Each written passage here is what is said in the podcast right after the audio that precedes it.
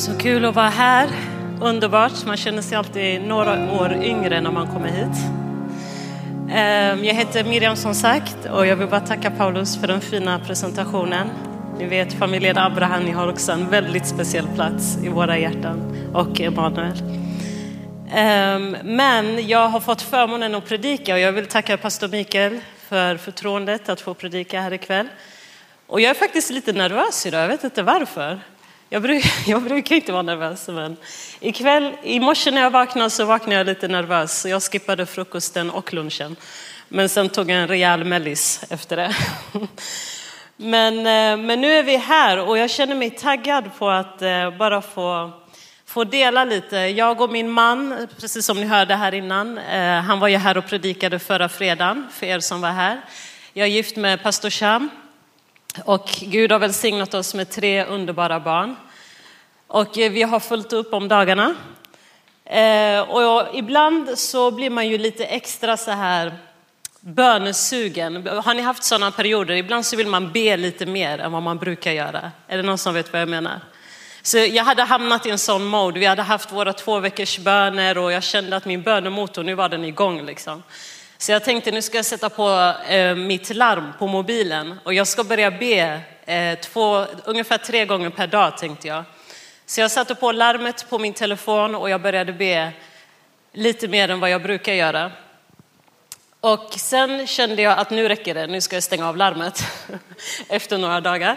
Och så stängde jag av larmet och sen nästa dag så ringde den igen. Samma tid som jag hade ställt in den på tidigare. Och jag tänkte om nu är det något som inte stämmer så jag stängde av det igen. Och dagen efter så fortsatte den ringa på samma tidpunkt som jag hade ställt in den på. Och jag tänkte, nej men nu är det ju den heliga ande som sätter på larmet. nu är det han som säger till mig att jag ska be och jag tänkte, ja, men nu måste jag ju be om den ringer trots att jag stänger av den och jag hade massa inre konflikter med vad jag skulle göra med det här larmet.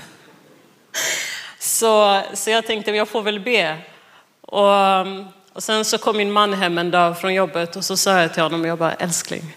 Och han bara, jag bara, alltså jag tror den helige ande sätter på mitt larm på mobilen. Han bara tittar på, han bara tittar på mig helt seriöst. Vad pratar du om? Jag, jag stänger av larmet och den ringer varje dag, tre gånger om dagen. Alltså jag tror Gud vill att jag ska be. Så. Han bara, varför viskar du? Jag bara, för att Gud inte ska höra mig. Och han bara, ge mig din telefon, jag stänger av larmet. Och jag bara, okej, okay, testa själv. Så stängde han av larmet. Och så ringde den igen dagen efter. Samma tidpunkt så ringde den igen. Och jag, och jag bara väntade på att han skulle komma hem för att jag skulle berätta för honom att den hade ringt igen. Jag bara, ser du, larmet ringer. Han bara, ge mig den, jag stänger av den igen. Och så stängde han av den igen. Och så ringde den igen dagen efter. Så jag bara, förstår du nu att det är Gud som vill att jag ska be? Det är den helige ande som sätter på larmet på min mobil. Och han bara tittar på mig. Jag, bara, jag lovar, det är Gud som använder min mobil. Och sen så kände jag att ja, jag får väl fortsätta be. Det roliga var att tiderna utökades. Så det var inte längre tre gånger om dagen utan nu var det fem gånger om dagen. Och jag bad och jag bad. Och jag bara, Gud jag hinner knappt äta liksom. Och jag bad. Och sen, så, och sen så höll jag på så i några dagar. Och sen förra veckan så klev jag in i vårt sovrum och så såg jag att vår äldste son Joel, sju år, satt på vår säng med min mobil i handen. Och jag bara, vad gör du Joel? Och såg att han var inne på larmet. Jag bara, vad gör du? Han bara, nej jag bara ändrar din bönetid från 11 till 12. Här gick jag runt och trodde att jag var extra helig. Att Gud hade en connection med min mobil och att jag behövde be extra. Och så där håller vi på ungefär. Ehm, vi försöker leva så gott det går tillsammans. Eh, Herren hjälper oss. Vi är fem stycken som ska komma överens med fem olika personligheter. Det är väldigt eh, stark dynamik i vårt hem. Men det är underbart och vi älskar livet. Gud är god mot oss. Gud hjälper oss. Alltså det är så uppenbart att vi behöver honom dag efter dag. Är det någon mer som har upptäckt det? Heligande, hjälp mig. Tack för den här dagen. Hjälp mig att ta mig igenom den.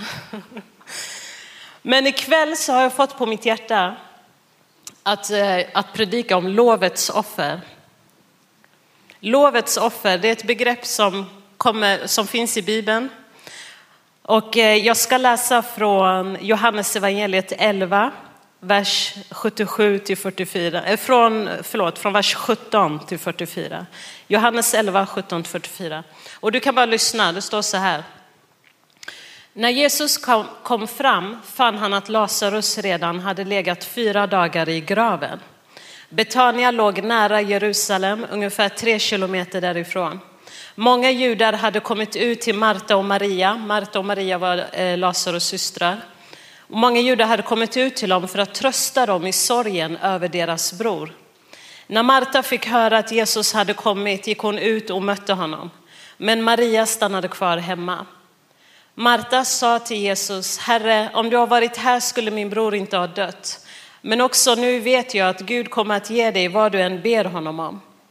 Jesus sa, din bror ska uppstå. Marta svarade, jag vet att han ska uppstå vid uppståndelsen på den yttersta dagen. Jesus sa, jag är uppståndelsen och livet. Den som tror på mig ska leva om han än dör. Och den som lever och tror på mig ska aldrig någonsin dö. Tror du detta? Hon svarade, ja herre, jag tror att du är Messias, Guds son, han som skulle komma till världen.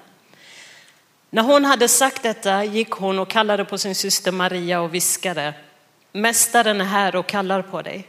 Så snart hon hörde det reste hon sig och gick ut till honom. Jesus hade inte gått in i byn än, utan var kvar på platsen där Marta hade mött honom. Judarna som var hemma hos Maria och tröstade henne såg att hon reste sig hastigt och gick ut. Då följde de efter henne i tron att hon skulle gå till graven för att gråta där. När Maria kom till platsen där Jesus var och fick se honom föll hon ner vid hans fötter och sa till honom, Herre, om du hade varit här skulle min bror inte ha dött. När Jesus såg hur hon grät och hur judarna som följde med henne grät blev han djupt rörd och skakade i sin ande och frågade, var har ni lagt honom? De svarade, Herre, kom och se. Jesus grät. Då sa judarna, se hur han älskade honom. Men några av dem sa, kunde inte han som öppnade ögonen på den blinde ha gjort så att Lazarus inte dog? Jesus blev åter djupt rörd i sitt inre och gick fram till graven. Det var en klippgrav med en sten för öppningen. Jesus sa, ta bort stenen. Den döde syster Marta sa till honom, Herre, han luktar redan, det är fjärde dagen. Jesus sa till henne, har jag inte sagt dig att om du tror ska du få se Guds härlighet? Då tog de bort stenen och Jesus lyfte blicken mot himlen och sa, Far, jag prisar dig för att du hör mig. Jag vet att du alltid hör mig, men jag säger det för folket som står här, för att de ska tro att du har sänt mig. När han hade sagt detta ropade han med hög röst, Lazarus kom ut. Då kom den döde ut med fötter och händer inlindande i bindlar och med ansiktet täckt av en duk. Jesus sa till honom, gör honom fri och låt honom gå. Fader, jag tackar dig för ditt ord, Herre. Jag tackar dig för att du är närvarande på den här platsen genom din heliga Ande. Jag ber Herre att du ska uppenbara ordet för oss så att våra hjärtan smälter samman med ditt ord genom tro, Herre. Vi ber om det i Jesu namn. Amen. Amen. Så det här var en jobbig situation för de här systrarna. Deras bror hade dött. Och eh, Marta, Maria och Lazarus, de var inte heller vilka som helst, utan de var nära vänner med Jesus. De, om inte bästa vänner. För Jesus umgicks mycket med dem. Han brukade vara hemma hos dem och de brukade umgås väldigt intimt. Men de var med om en svår situation här. Deras bror dog. Lazarus dog. Och sanningen är att så länge vi lever här på jorden så kommer vi att få se lidande. Oavsett om vi genomlider något i våra personliga liv eller i vår omgivning så kommer det att finnas på den här världen. För Gud har aldrig lovat oss ett problemfritt liv. Utan tvärtom så sa han att här i världen får ni lida, men var vid gott mod, för jag har övervunnit världen. Så Jesus bästa vänner var mitt i ett lidande. De var i en djup sorg. Och vi ska se lite närmare på hur Jesus hanterade deras kris. Och den första punkten som jag vill lyfta upp utifrån den här texten det är att Jesus var närvarande. Jesus var nära. Och Jesus är högst närvarande i ditt och mitt lidande också. Han är inte en Gud på distans, utan i Bibeln så står det att ett av hans förbundsnamn är Jehova Shamma. Och det betyder Herren alltid nära. Herren alltid nära. Och ibland när vi känner oss trängda och går igenom olika svårigheter så blir kanske Jesus den sista personen vi vänder oss till. För av någon anledning så har vi människor ett enormt behov av att bearbeta saker intellektuellt och med vårt förstånd. Medan Gud väntar på att vi ska bjuda in honom i våra liv varje dag, in i varje situation. Och även i vårt lidande, i vår sorg, i vår förvirring, i vår hopplöshet så väntar han på en inbjudan. Och andra gånger så kanske vi känner skuld och skam över att vända oss till Gud. För vi vill inte komma med våra problem till honom. Vi vill försöka lösa så mycket som möjligt på egen hand och vara så duktiga som möjligt för vi vill inte utnyttja Gud. Men samtidigt så går vi också miste om hans mirakulösa ingripande i våra liv. Han vill vara närvarande i både stort och smått. Och i det här fallet så var det systrarna som kallade på Jesus. Det var Marta och Maria som skickade bud till Jesus och det var därför han kom. Systrarna var inte för stolta för att kalla på Jesus. Tvärtom, de var bästa vänner med Jesus. De visste att Gud är en god Gud. De visste att Gud har bara det bästa för oss och därför var de också trygga med att bjuda in honom i sin sorg och i sin förtvivlan. Den andra punkten det är att Jesus grät med dem. Jesus grät med dem.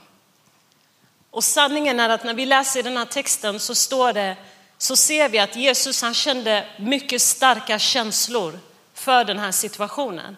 För det står att han blev upprörd, han blev djupt skakad i sitt innersta och han grät när, de såg alla, när han såg alla gråta. När han såg systrarna gråta, när han såg alla judar som hade kommit för att trösta systrarna. När han såg att de grät så grät han med dem. För Gud är en Gud av medlidande. Han känner med oss. Han har levt på den här jorden. Han har gått igenom allt det som vi kan gå igenom i våra liv och därför har han medlidande med oss. Han känner med dig och han känner med mig när vi genomgår lidande. Vi behöver inte hålla tillbaka eller dölja våra känslor för Gud. Vi behöver inte hålla upp en mask. Han vet redan allt som pågår på insidan. Och han vill att du ska utgjuta ditt hjärta inför honom. Det står att varje hjärta ligger naket inför Gud. Inget ligger dolt inför honom. Gud kan hantera sanningen för han känner redan till den.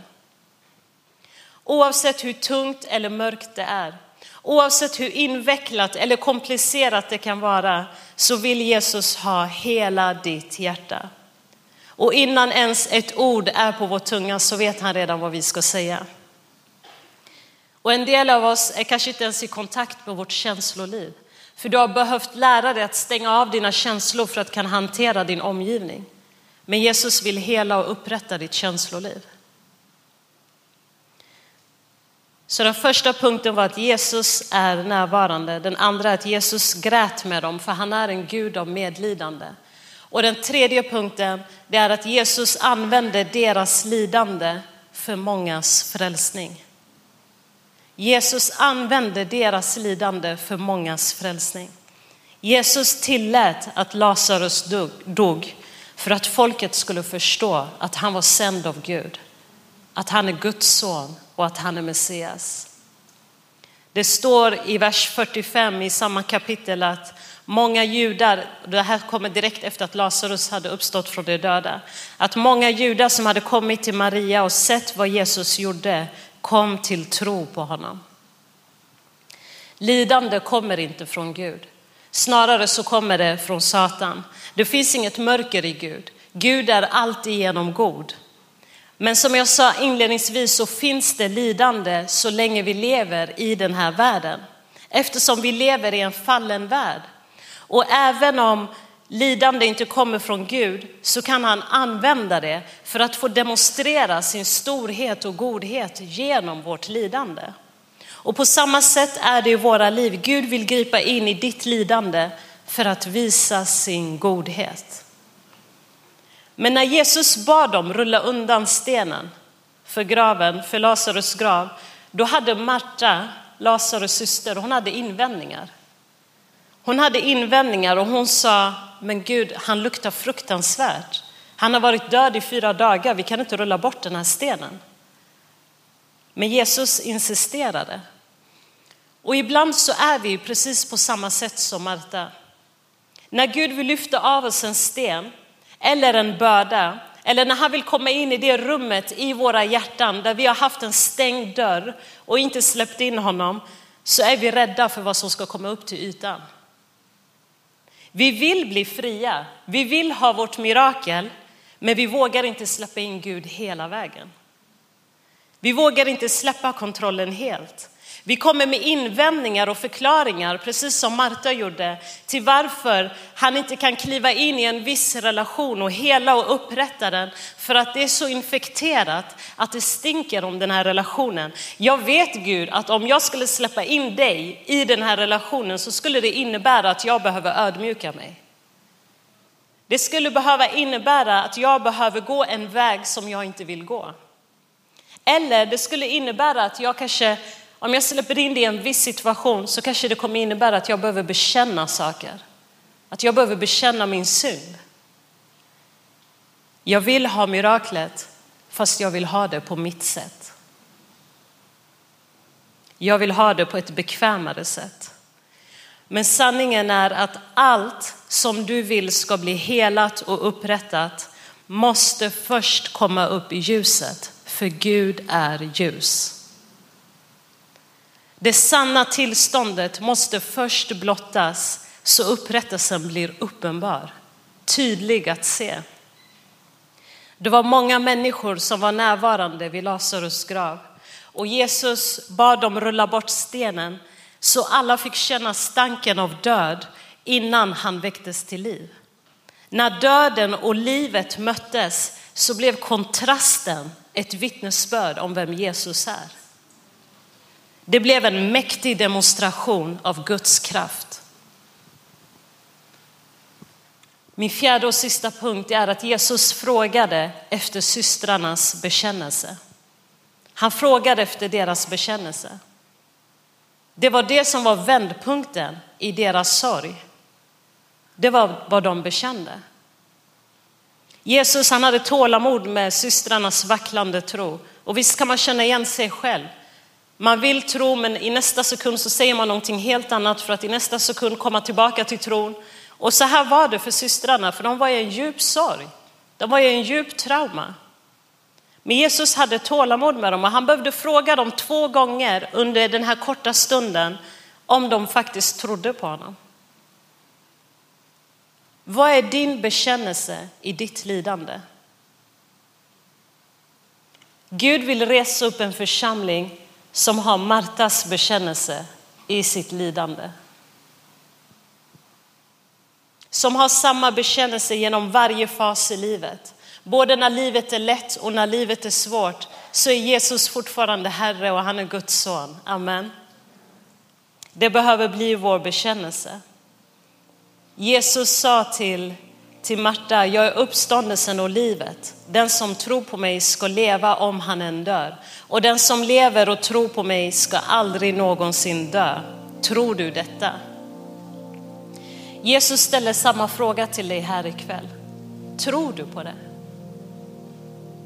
Tror du att Jesus är uppståndelsen och livet? Det här är avgörande, för om du svarar ja på den här frågan att du tror att han är uppståndelsen och livet, så säger du ja till att han kan föda fram någonting helt nytt i ditt liv och han kan också väcka upp det som dött i ditt liv. Jag vet inte vad du går igenom och frågan är egentligen inte vad du går igenom. Frågan är vad du tror på. Frågan är vad är din bekännelse? Är det inte skönt att vi inte behöver lista ut hur Gud ska göra sitt mirakel? Är det inte skönt att vi inte behöver tänka ut saker åt Gud? Det enda vi behöver göra det är säga att han kan. Att jag tror. Marta, Maria och Lazarus, de fick på en och samma dag se framför sina ögon att Jesus är uppståndelsen och livet. De fick se Lazarus väckas tillbaka från döden till livet samtidigt som de fick se många av sina vänner ta emot Jesus som sin Herre och bli evigt räddade. I det här fallet, i den här specifika situationen, så var det två systrar som ställde sig i gapet för sin bror. Och du kanske sitter här ikväll och du kanske har en eller flera familjemedlemmar som du behöver stå i gapet för. De behöver inte vara fysiskt döda, men de kan vara själsligt döda. De kan vara andligt döda. För har man inte Jesus i sitt liv så är man andligt död. Men om du sitter här ikväll och känner Jesus så kan du stå i gapet för dina familjemedlemmar. Du kan stå i gapet för de människorna som finns i din omgivning och säga till Jesus att du tror på honom för deras skull. Och du kommer att få se hans härlighet.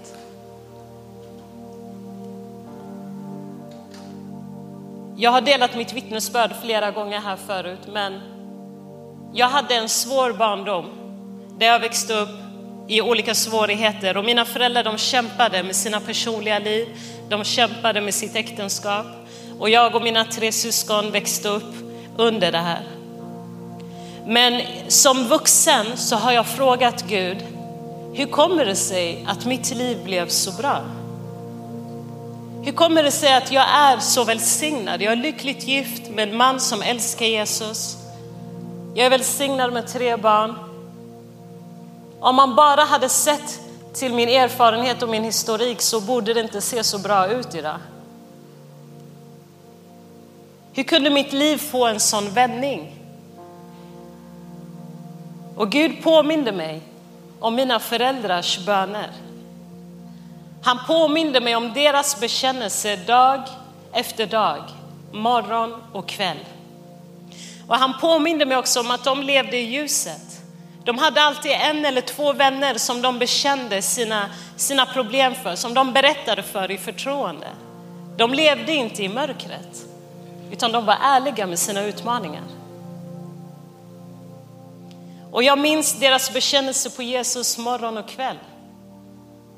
Om de så skulle sjunga sina lovsånger med tårar i ögonen och smärta i hjärtat så gick de ändå ner på sina knän varje kväll och bekände Jesus som Herre.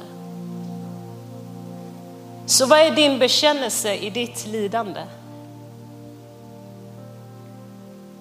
Vet du vad Gud visade mig? Att mina föräldrars bekännelse på Jesus vägde mer än alla deras problem tillsammans. Jag såg vågskål framför mig och jag såg alla våra familjeproblem som en stor hög på ena sidan. Och så såg jag bara deras bekännelse, Jesus är Herre och den vägde tyngre. Mycket mäktig och verksam är en rättfärdig människas bön. Din tunga har fått liv, din tunga har fått makt över liv och död. Det är upp till dig och mig vad vi väljer att förlösa med vår mun.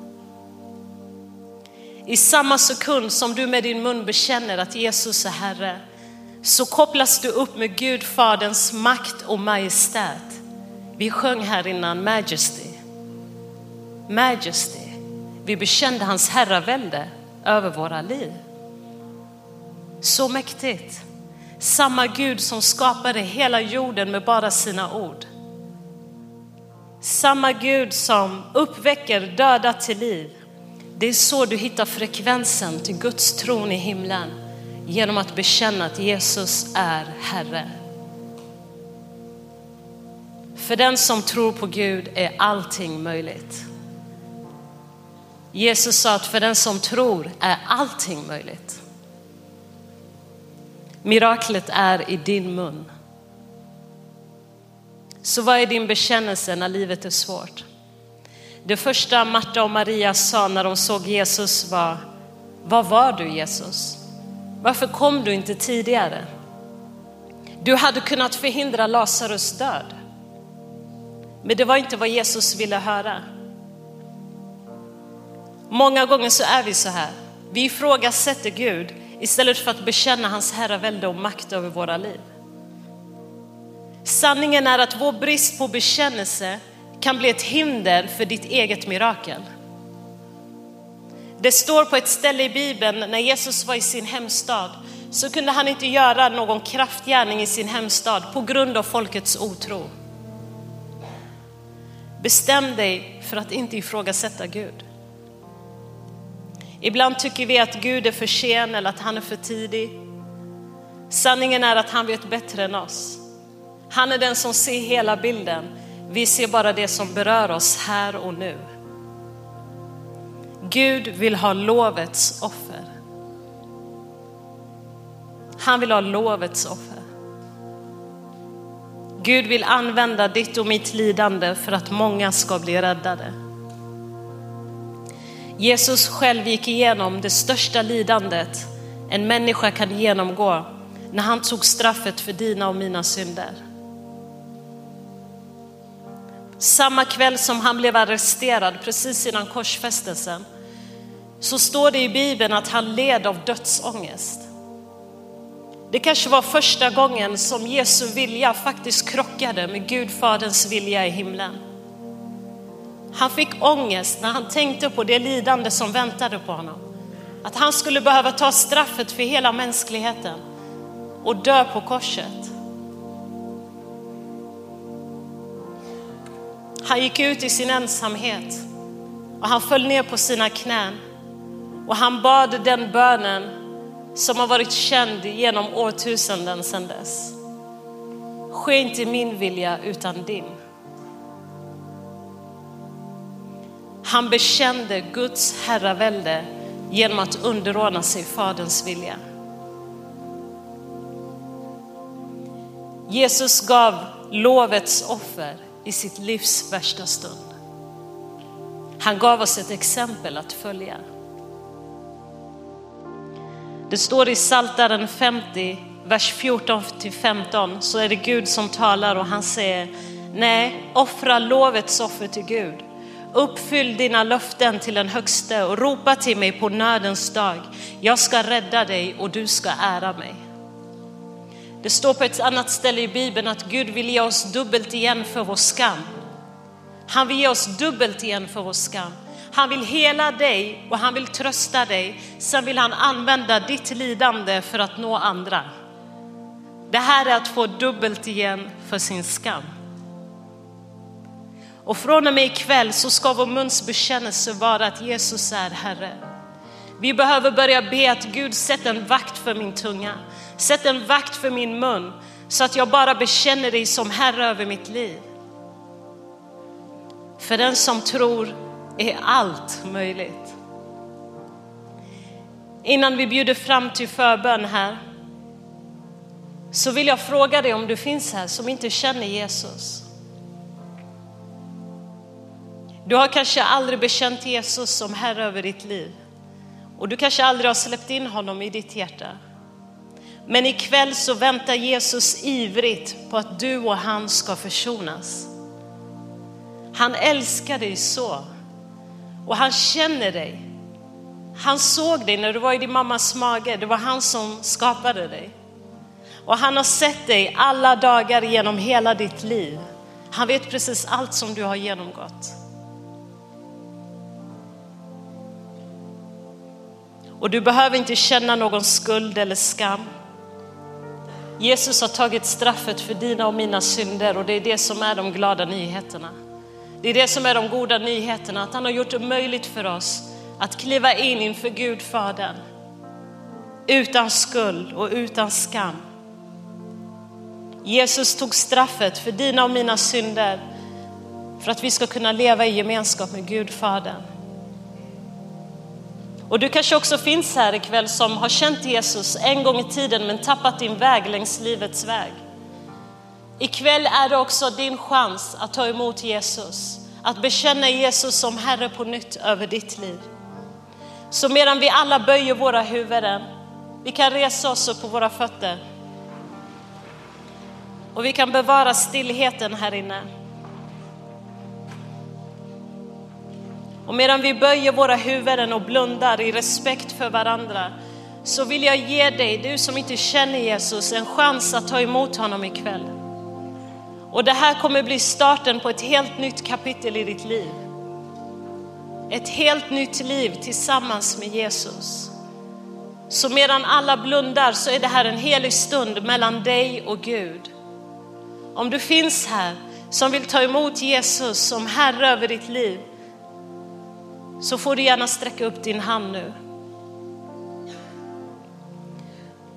Och du kan sträcka upp din hand högt så att jag ser. Alla blundar. Gud välsigne er. Jesus ser dig. Det är ingen slump att du är här ikväll. Det är han som har kallat in dig. Och det står att han drar in oss med sina lena kärleksband. Han vill få ett möte med dig ikväll. Den här kvällen är för dig. Jesus kallar på dig. Och Jesus kallar också på dig som har tappat din väg ifrån Jesus. Du som en gång har känt honom. Så medan vi alla blundar så räck upp din hand högt om du vill ta emot Jesus den här kvällen. Gud välsigne er, det är flera händer i lokalen.